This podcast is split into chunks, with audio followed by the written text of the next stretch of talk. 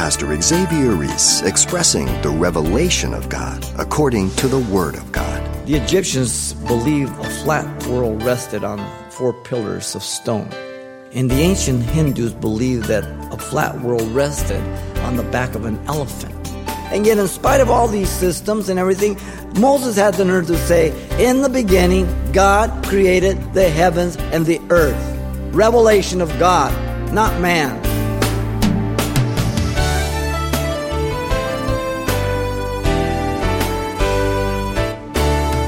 Welcome to Simple Truths, the daily half hour study of God's Word with Xavier Reese, Senior Pastor of Calvary Chapel of Pasadena, California. The Egyptians and other neighboring nations had many gods, the creatures of their own fancy, strange and new gods. And so now free of the slavery of Egypt, it was all the more relevant that Yahweh, the God of Israel, make clear that his people must entirely cleave to him and not be for any other, either of their own invention or borrowed from their neighbors. Pastor Xavier begins an in-depth look at each of the Ten Commandments, beginning today with a message titled, God is to be first. A church rented a bar to begin their church meetings. And as they were negotiating, the bar owner said, Listen, I've got a parrot there, but he has to stay there. I'm not taking him out. So they tried to talk to bartender out. No, he wouldn't do it. So they, they left the parrot in there. So, first day in church, here comes the people are lining and everything else, and all of a sudden, the preacher's uh, about to start, and the parrot says, Quack. New bartender. He goes, Quack. New piano player. Quack. Same old crowd. what a picture of the church today. It's hard to tell the Christian from the world today. We hear much about the new morality, beginning with the 70s, breaking out of the 60s into the 90s. But in fact, it's a old morality that thrives on self, pleasure, insatiable thirst for things. This type of philosophy has been the uh, downfall and decay of so many nations in the past in history Babylon, Rome, Greece, whatever. You name them. And we can easily see how it has gripped our nation, our young people. We've had 40 years of philosophy that has taken us from an objective truth to a subjective truth. The only thing that is not tolerated is the Judeo Christian ethic on which this nation was founded. Moses, at this point, once again, has gone up to the mountain to meet with God, to receive the revelation of his words for the people of God, because they have been gripped with the awesomeness of his holiness, and fear has struck them at the hearing of his voice. An amazing thing that they heard his voice.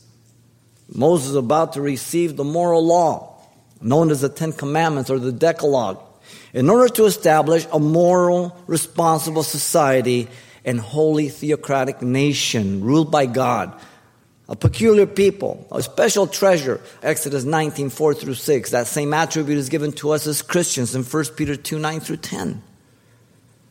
The Ten Commandments are God's revelation to live life out in accord with their holy God. Not so much to restrict the people, but rather to guide them to experience life to its fullest in a safe society safeguarding against the enslavement of sin and degeneracy. The Ten Commandments stand high above all moral systems Egyptian, Greek, Chinese, you name it. According to the Jewish tradition, they are considered the pillars of the law and its roots. The Decalogue is usually divided into two parts, as you know. There are other divisions, but the first table of the law, contains the first four dealing with man's relationship to God in Exodus 20, verse 1 through 11. That's the vertical axis, the most important. Before you try to get anything squared away with yourself or anybody, you better be right with God. That's your new birth. Very important. The second table of the law is the last six, dealing with man's relationship to man, verse 12 through 17. This is the horizontal plane, being the outgrowth of the vertical. The responsibility of man then is not only just to be in awe of it, but to obey it in verse 18 through 20 of Exodus 20. Very important. Now, these basic laws are concise, comprehensive, saturated with simplicity and incredible depth of value, declaring the very fiber and key to an orderly, civil, and safe society for people to live in.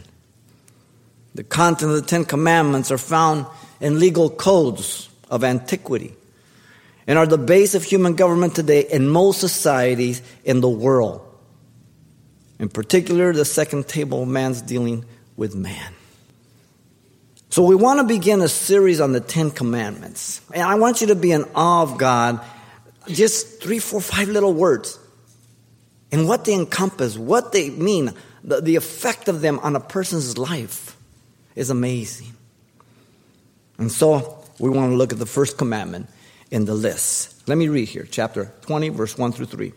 And God spoke all these words, saying, I am the Lord your God who brought you out of the land of Egypt, out of the house of bondage. You shall have no other gods before me. Here's the three characteristics this first commandment is known by. First, the origin of the words, verse 1. Second, the authority behind the words in verse 2. And third, the primary foundation is the first word. Let's begin with the origin of the words. And God spoke all these words, saying, Notice the person identified is said to be God. The first book of Genesis, which reveals the record of creation, uses this very same word. The word is Elohim. And it's found in the very first verse of Genesis. In the beginning, God created the heavens and the earth. God is Elohim. It's a compound unity. El is one, El is two, Elohim is a compound unity. And I am ending on the Hebrew words, it's a plurality. We'll get into as we move along. We don't only believe there's one God, but it's three persons. Now, the same God created us in his likeness, in his image, and gave dominion to Adam in Genesis 1.26 to rule the earth. Notice the person of God is the one responsible for all the words. God Elohim, the creator, was the one who spoke all these words. The word spoke there, devar, is not the specific word, as a specific word as the word order or commandment. The word means a declaration, though we commonly call them the Ten Commandments. Literally, they are the ten words. They're the declarations, the ten words. They are said to be written by the finger of God in Exodus 31 18 and 24 18. Can you imagine? God wrote those things. Now, by the time Solomon got the, the Ark of the Covenant, all there was was the two tables of stone written with the finger of God. The pot of manna had been ripped off, and so had the rod of Aaron. The two tables were given, written on both sides, we are told in Exodus 32, 15 through 16. The work of God and the writing was the writing of God engraved on stones. The record is all over. You can't escape it. The Lord Yahweh declared 10 basic principles for godly living. The majority of them are in the negative. I don't know if you've noticed that or not, but they're against the wicked practices of the natural or unsaved man. This is our bent towards darkness. The 10 words are apodictic law. It's absolute, not casuistic, subject to individual case and point. Man needs absolutes. He gives you very specific. The words were not given to save man, but you know they were already redeemed. But they were to guide and to rule their conduct so as to not be in bondage to sin, to degenerate. And the New Testament gives very much evidence. We cannot keep the law, cannot make us righteous or justify us before God. Yet God gave the law to guide and to show that the law condemns us and accuses us. It's Christ who leads us to the cross, and the law is a schoolmaster that leads us to Christ. He fulfilled the law. If you fail in one, you fail in all, James says. So anybody who wants to live by law, they're never going to make it. Yet the law is holy, just, and good. It's I who am sinful and it condemns me. But I'm still responsible for right and wrong because I have capacities in the image and likeness of God. Now, the 10 words are in the negative except for two, as I said the Sabbath and honoring parents, verse 8 and verse 12, the only positive ones. Again, the location is still Mount Sinai, the very place that God had told Moses to bring them back to serve him in Exodus 3:12. Here they are. Sinai communicated to the people the holiness of God in chapter 19 verse 1 through 8. The instructions to Moses was to prepare the people to meet their holy God in Exodus 9 to 15. There in, in chapter 19. In the manifestation of the holiness of God, and hearing his voice brought fear upon the people, and they didn't want to hear him anymore in Exodus 19, 16 to 25. So Exodus 19 to 24 is an entire section. Too often the Ten Commandments are taught outside of the context or without letting the people know the backdrop. It's 19 to 24. In 19, you have the covenant the Lord is declaring to them, revealing his holiness. Then in chapter 20, you have the 10 words declaring and confirming the holiness of God. Then in 21 to 23, you have the civil ordinances and the social ordinance confirm uh, the holiness of God. And in 24, you have the covenant entered into with Israel in that covenant, a commitment to holiness. This is a whole section together. God has spoken to man since he created him, as you know. There's evidence all around it. He gave Adam charge over all the earth, the animal kingdom. He named it. He spoke to him clearly. He gave Adam permission to enjoy all that was in the garden for one clear restriction. That was the only one. And he gave him everything to enjoy his wife and fellowship with God. Made it very clear. But Adam listened to Eve rather than God, bringing the fall. She was deceived, he transgressed. Romans 5:12, 1 Timothy 2:14. God spoke to mankind after Adam also. He spoke to Noah clearly to prepare an ark because God was going to judge the world. Genesis 5. The world so, became so corrupt. The imagination of man's heart was evil continually. It grieved God. He spoke to Noah about replenishing the earth after the flood in Genesis 9. He spoke to Abraham clearly to leave his father's house, his nation, called to a land that he would give him in, Rome, in Genesis 12, 1 through 3. And the first call is in chapter 11, but we usually focus on the 12th chapter. He spoke to many others after that Isaac, Jacob, David, the prophets, on and on. We read things in the scriptures, thus saith the Lord. The Lord said, The word of the Lord came to me. Take and eat. The words of the Lord put his words in my mouth, so on and so forth. Thousands of times. If they're not true, then we've got a book of lies. Which one do you believe? God has spoken to mankind through his Son, Jesus Christ, in these last days, and by no other. And he does this that we might escape the judgment to come. In fact, Hebrews chapter 1, verse 1 through 4 says, God, who at various times and in various ways spoken times past to the fathers through the prophets, has in these last days spoken to us through his dear Son, whom he has appointed heir of all things, through whom he also made the worlds, who being the brightness of his glory and express image of his person, and upholds all things by the word of his power, when he was by himself purged our sins, he sat down at the right hand of the majesty on high, having become so much better than the angels, as he has inherited, obtains a more excellent name than they. So it is through the Son, no one else. Today, people want to make it broader. People want to say you can get to heaven apart from Jesus Christ. They're liars. If you think you can get to heaven apart from Jesus Christ, you're an enemy of God. You're rebellious towards God. You're saying this Bible is full of lies. I propose to you that you're the liar, not the Bible. Jesus said, I am the way, the truth, the life, and no man comes to the Father but by me. And then he went to the cross, he gave up his spirit, and he signed it in blood. We can't change the rules. God is the one who gave the revelation. The origin of the words were divine, are they not? They're not human. Now, notice the authority behind the words.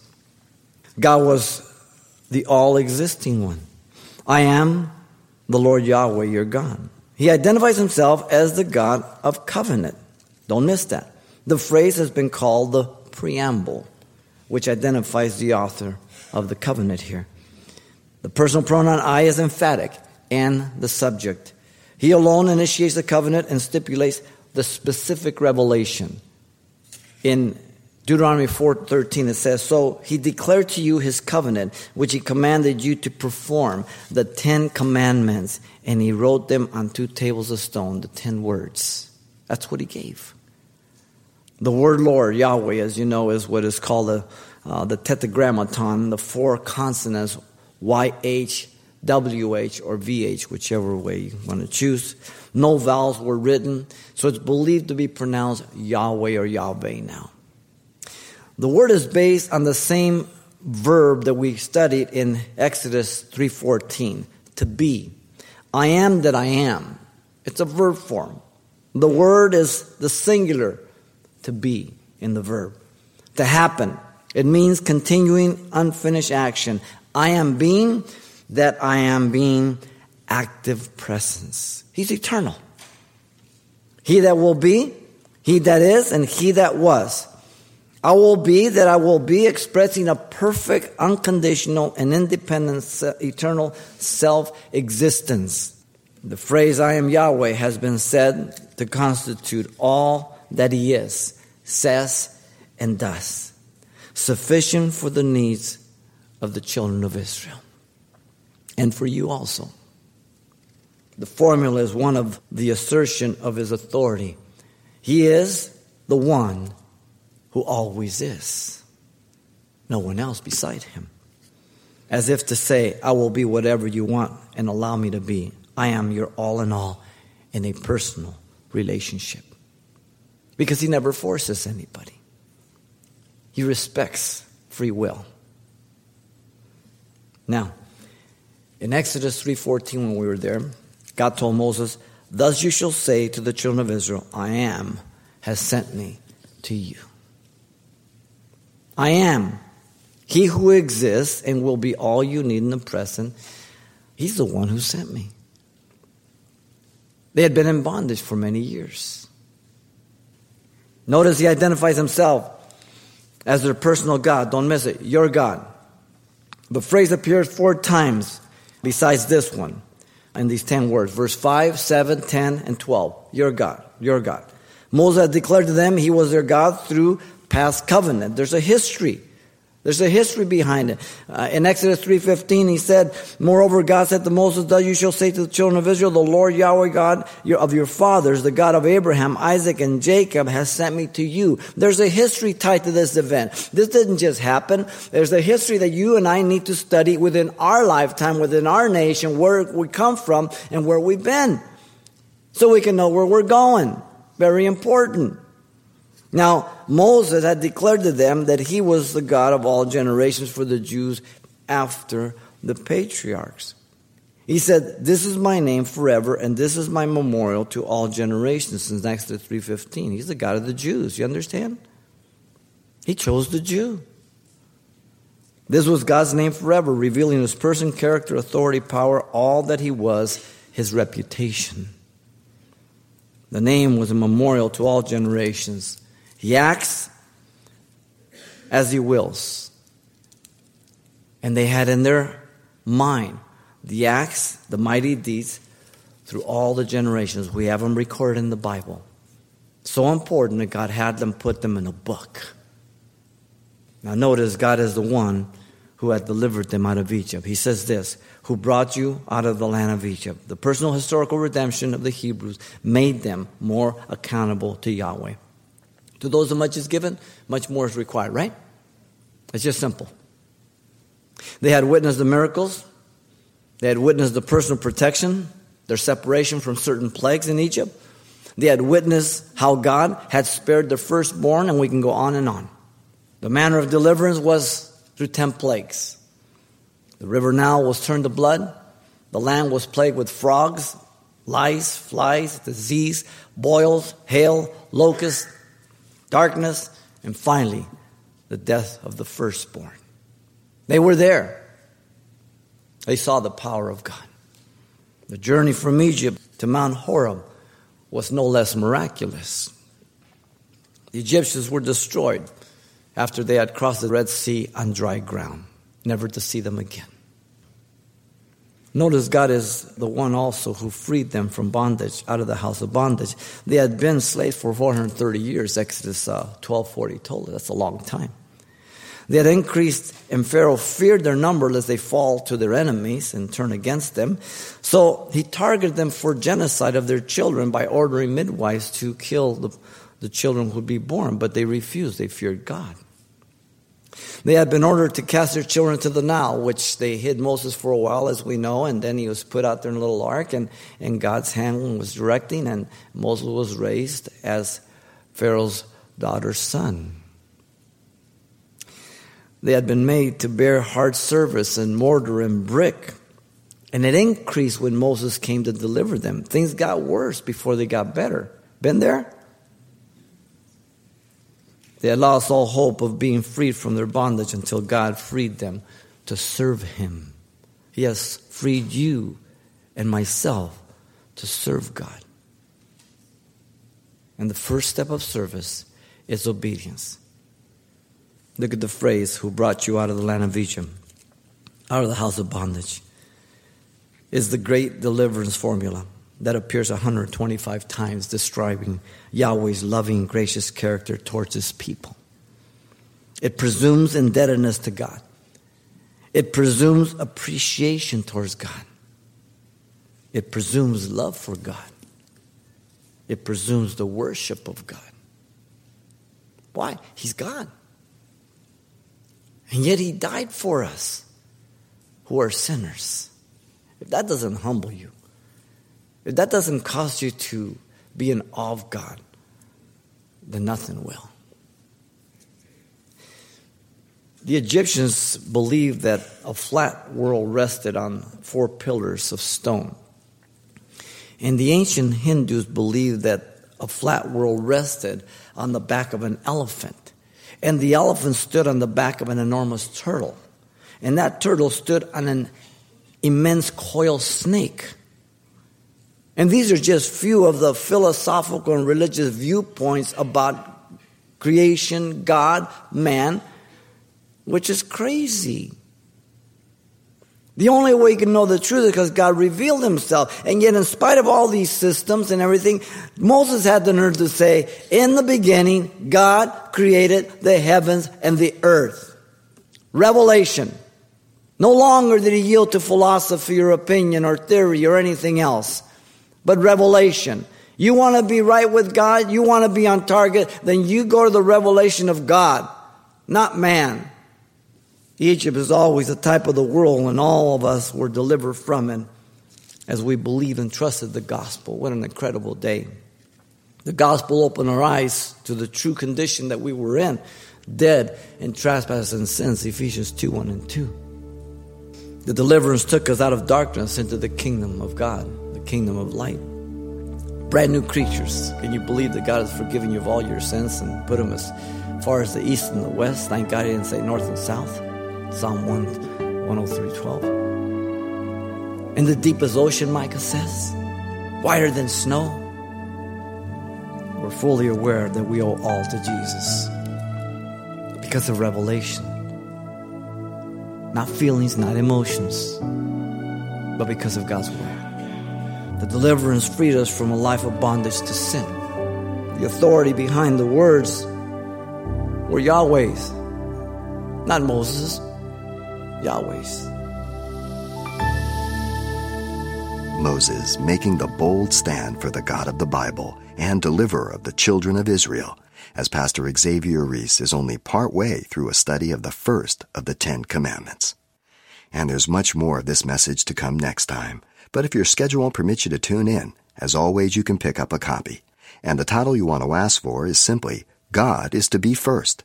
It's available on CD for only $4. And this might be a study you'd like to pass on to someone in your church or Bible study when you're through. Now, once again, the title to ask for is God is to be First, or simply mention today's date. You can request your copy by writing Simple Truths, 2200 East Colorado Boulevard, Pasadena, California, 91107. Or to make your request by phone, call 800 926 1485. Again, that's 800 926 1485. Or the address once again is Simple Truths, 2200 East Colorado Boulevard, Pasadena, California, 91107. And thanks for mentioning the call letters of this station when you get in touch. This helps us track the effectiveness of this ministry in your area. And then join us for more Simple Truths next time with Pastor Xavier Reese.